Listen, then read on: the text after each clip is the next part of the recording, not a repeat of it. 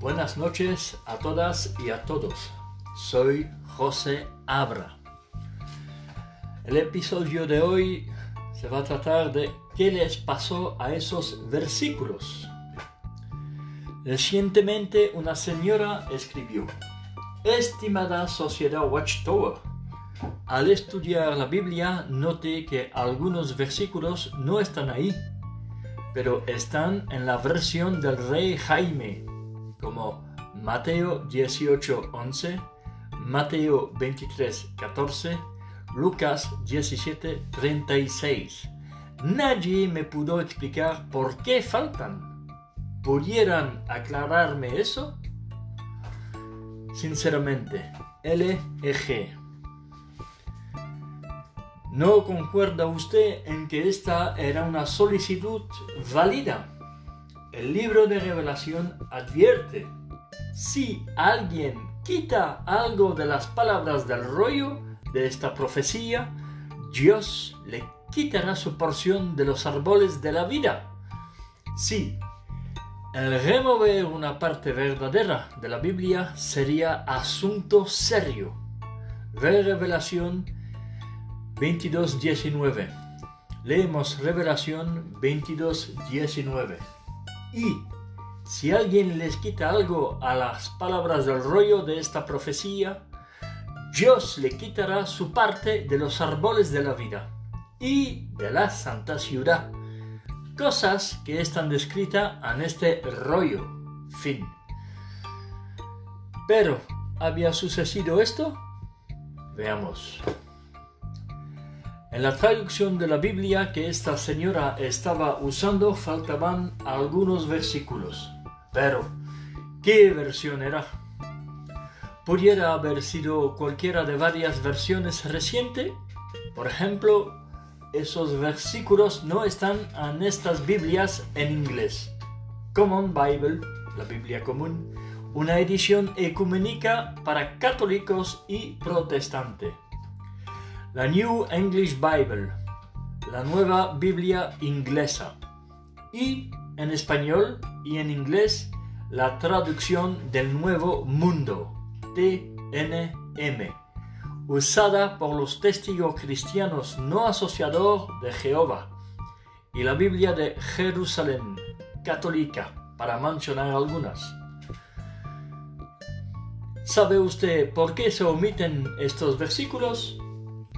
Puede ser que se pregunte, ¿le falta algo a mi Biblia? En una palabra, la respuesta es no. En realidad, estos versículos no son parte de la Biblia, aunque muchas traducciones de algunas antigüedades lo han tenido. Para alguna persona pudiera parecer escandaloso el oír que ciertas palabras, frases y hasta versículos enteros que aparecen en la Biblia, a las cuales se dan extenso uso, no son auténticos. Por eso es bueno que se dé alguna explicación. Desde el comienzo comienzo, déjenos asegurarle que hay evidencia abundante en prueba de que el texto de la Biblia es confiable. Por ejemplo, es mucho más confiable y exacto que los escritos aceptados de Tacito, Tucídides o Herodoto. La evidencia consiste en muchos miles de manuscritos griegos antiguos que se pueden investigar en busca de la prueba de que el texto básico o fundamental de su Biblia es precisamente lo que se escribió originalmente. Los más antiguos de estos manuscritos también suministran la sólida razón para que ciertas palabras, expresiones y versículos hayan sido omitidos de traducciones recientes. Es muy interesante examinar esa razón. La copia de manuscritos.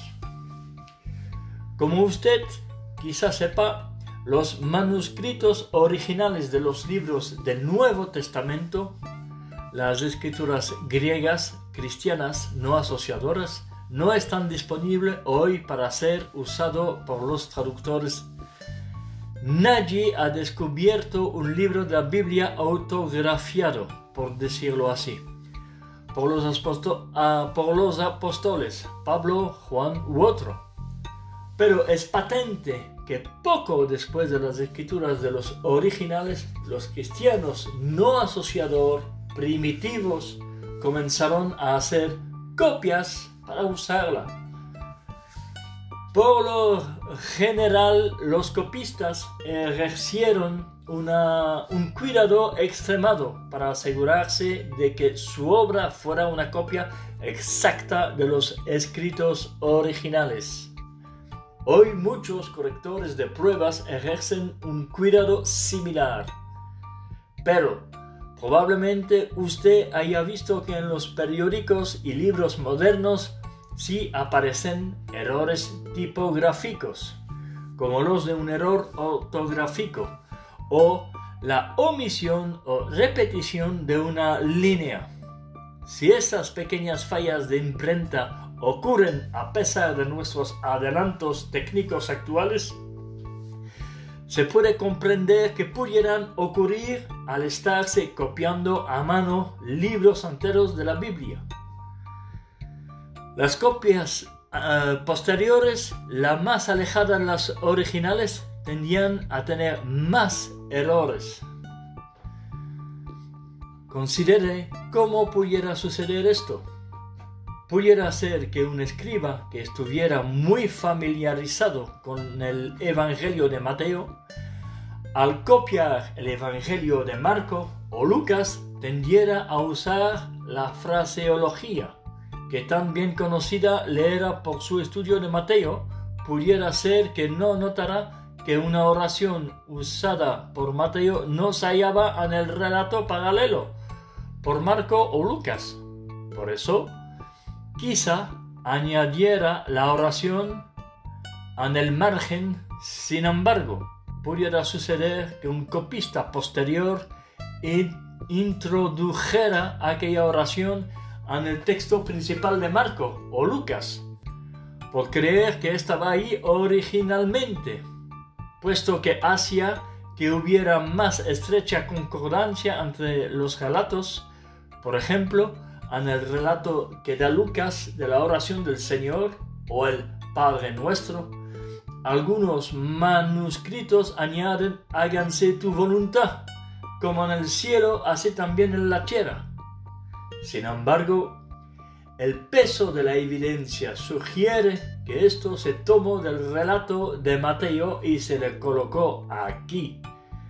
Y en traducciones modernas de la Biblia, estos se omiten de Lucas 11, 2, que vamos a leer. Lucas 11, 2. Entonces él les dijo, cuando oren, digan, Padre, que tu nombre sea santificado, que venga tu reino. Fin. Leemos, vemos Mateo 6.10. Leemos Mateo 6.10. Que venga tu reino, que se haga tu voluntad como en el cielo, también en la tierra. Fin.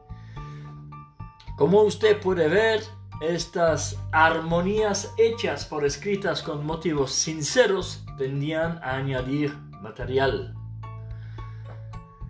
Ahora, dirijamos nuestra atención al siglo XVI, precisamente antes de que se hicieran algunas de las más extensas conocidas traducciones al inglés.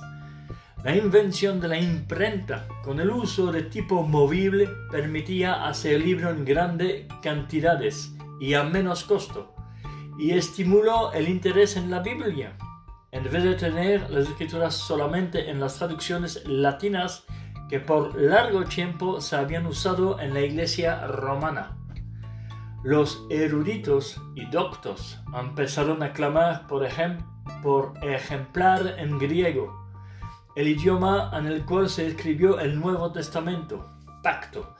En 1515, un impresor suizo, percibiendo que tenía una excelente oportunidad para negocio, envió un mensaje a Desiderio Erasmo, un prominente erudito holandés, en el cual le pedía que preparara un corto tiempo para impresión, para impresión un ejemplar o copia del Nuevo Testamento en griego. Graphic Guide to Modern Version of the New Testament. Guía gráfica a las versiones modernas del Nuevo Testamento, de Herbert Dennett. Explica lo que sucedió. Sin embargo, esta tarea se emprendió con poco tiempo para ella y se ejecutó con prisa. Erasmo usó solo media docena de manuscritos y de estos uno solo era moderadamente antiguo y confiable. Ninguno de sus manuscritos contenía todo el Nuevo Testamento y algunos versículos que no estaban en ninguno de ellos fueron de hecho traducidos de nuevo por Erasmo en retroceso del latín al griego este texto publicado fue revisado posteriormente con la ayuda de unos cuantos manuscritos más, pero el resultado de esto tuvo poco efecto en la obra. Página 119. Pues bien, ¿por qué debería interesarle particularmente esto que parece una simple nota al pie de la página en la historia de la erudición? ¿Qué diferencia pudiera significar para nosotros hoy el que el texto de Erasmo se basara principalmente en dos manuscritos inferiores del siglo XII, como recientemente lo expresó cierto profesor? Lo significado de esto es que fundamentalmente el texto griego de Erasmo condujo directamente a lo que se ha llegado a conocer como el texto recibido, textus receptus. De este texto se hicieron muchas traducciones, entre ellas la del rey Jaime o versión autorizada en inglés pero Sir Frederick Kenyon comentó lo siguiente acerca del texto recibido. El resultado es que el texto aceptado en los siglos XVI y XVII, a los cuales nos hemos apegado debido a que naturalmente vacilamos en cuanto a cambiar las palabras que hemos aprendido como las de las palabras de Dios. Esta verdad, lleno de inexactitudes, muchas de las cuales se pueden corregir con absoluta certeza por medio de usar la información mucho más extensa que tenemos a nuestra disposición hoy día. Ur Bible and the Ancient Manuscript. Nueva, nuestra Biblia y los manuscritos antiguos. Páginas 169. 162. Eh, Refinando el texto. En el siglo XVI, Erasmo solo tenía unos cuantos manuscritos griegos de fecha tardía con los cuales trabajaba. Pero no ha sucedido así en los siglos XIX y XX. Durante este tiempo se han descubierto miles de antiguos manuscritos y fragmentos griegos. Para 1973 el total de manuscritos griegos conocido era de 5.338 y se siguen hallando más. Varios de los principales manuscritos de la Biblia en griego, tales como el Códice del Sinai y el Códice del Vaticano, se remontan al siglo IV. Algunos son más antiguos todavía. Por, por ejemplo, un fragmento del Evangelio de Juan data de alrededor de 125 era común. A medida que la pequeña corriente de manuscritos griegos antiguos que se iban descubriendo se convirtió virtualmente en una inundación, los doctos y eruditos pudieron compararlo con ojos críticos este criticismo textual no se debe confundir con la alta crítica, que tiende a restar respeto a la Biblia como la palabra de Dios. El criticismo textual envuelve una comparación cuidadosa de todos los manuscritos de la Biblia conocido con el fin de determinar la lectura verdadera y u original y eliminar cualquier añadiduras. Para ilustrar cómo funciona esto, imagínese lo que sucedería si usted quisiera que 200 personas hicieran una copia de manuscrita de un escrito hecho del puño y letra de alguien. La mayoría de estas personas cometerían error, errores, algunos de poca importancia y otros más significativos. Pero no todos cometerían los mismos errores. Entonces, si un individuo alerta tomara las 200 copias y las comparara, podría aislar y determinar, o determinar los errores. Un error en uno de estos en uno o dos saltaría a la vista debido a que no estaría en los demás 198 que tendrían la lectura correcta. Así con esfuerzo este individuo podría salir con un escrito exacto del documento original, aunque nunca lo hubiese visto. Aunque otras personas se habían esforzado anteriormente por refinar hacia el texto del Nuevo Testamento, a fines del siglo XIX, dos doctores de Cambridge, B. F. Westcott y F. A. Ort, produjeron un texto refinado que ha obtenido amplia aceptación.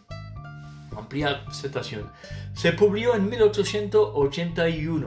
Sin embargo, Recientemente un profesor dijo, Westcott y Ort hicieron su trabajo tan cuidadosamente y con tan excepcional aptitud que desde entonces la obra textual o ha sido una reacción a la de ellos o ha sido en dirección de ponerla en práctica.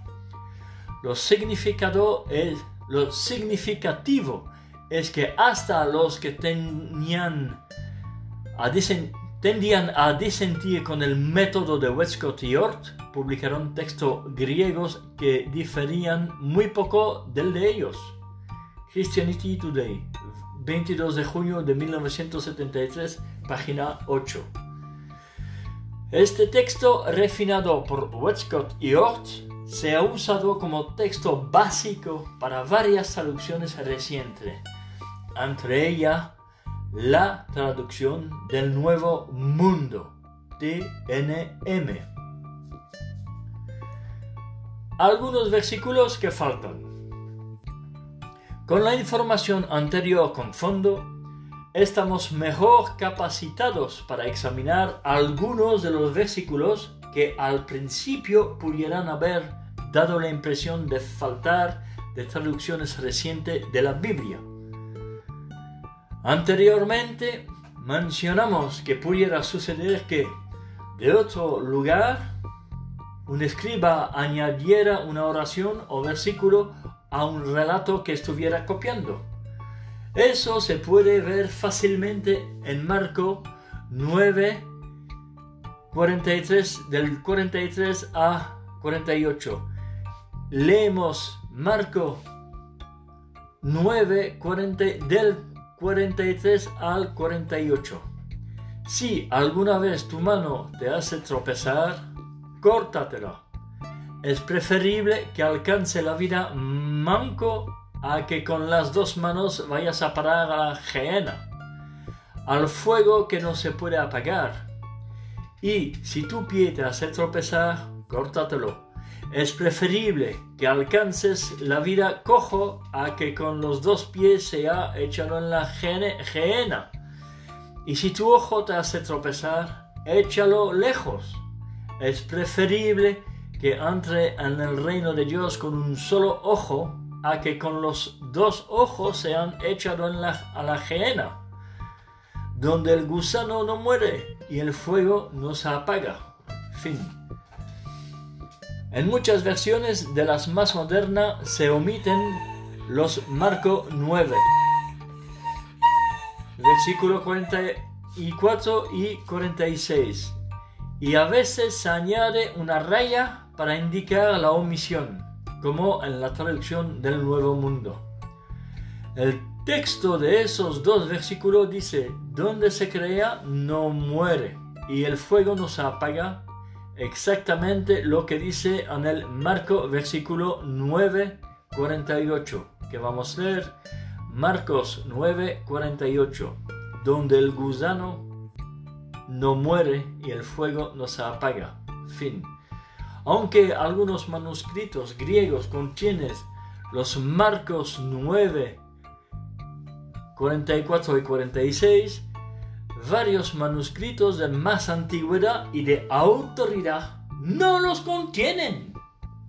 La evidencia sugiere que un escriba o escribas simplemente repitieron el marco 9, versículo 48, donde el gusano no muere y el fuego no se apaga. Fin. Que quizá hasta por accidente.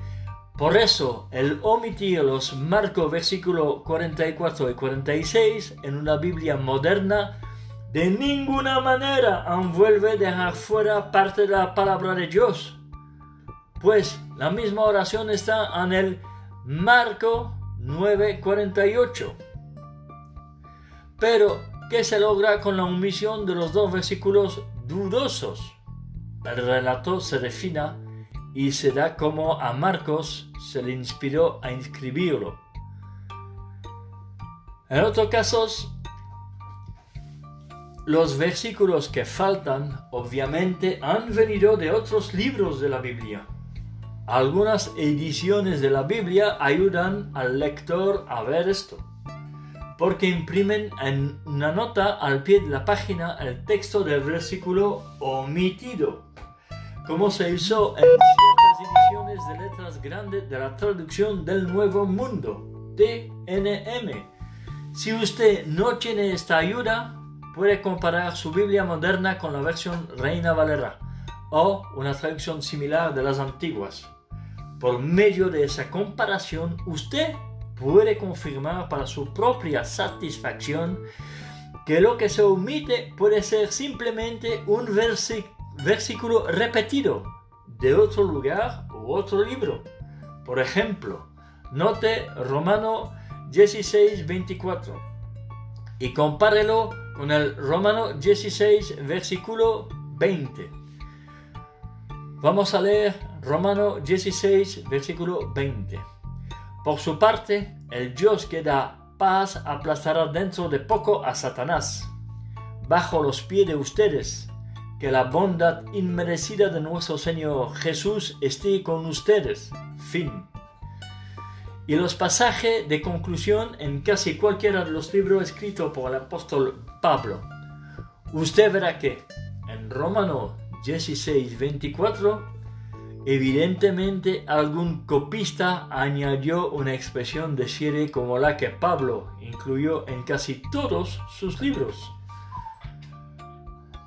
Quizá el pasaje más polémico que se ha removido de traducciones recientes, que son fieles a la, evidencia que presentan los manuscritos antiguos, es una parte de 1 Juan 5, 7. Vamos a leer 1 Juan 5, 7, porque son tres los que dan testimonio. Fin.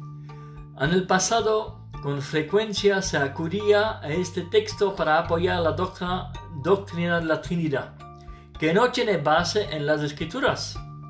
Acerca del pasaje espurio, la Biblia de Jerusalén católica dice, el texto del versículo 7-8 está recargado en la Vulgata.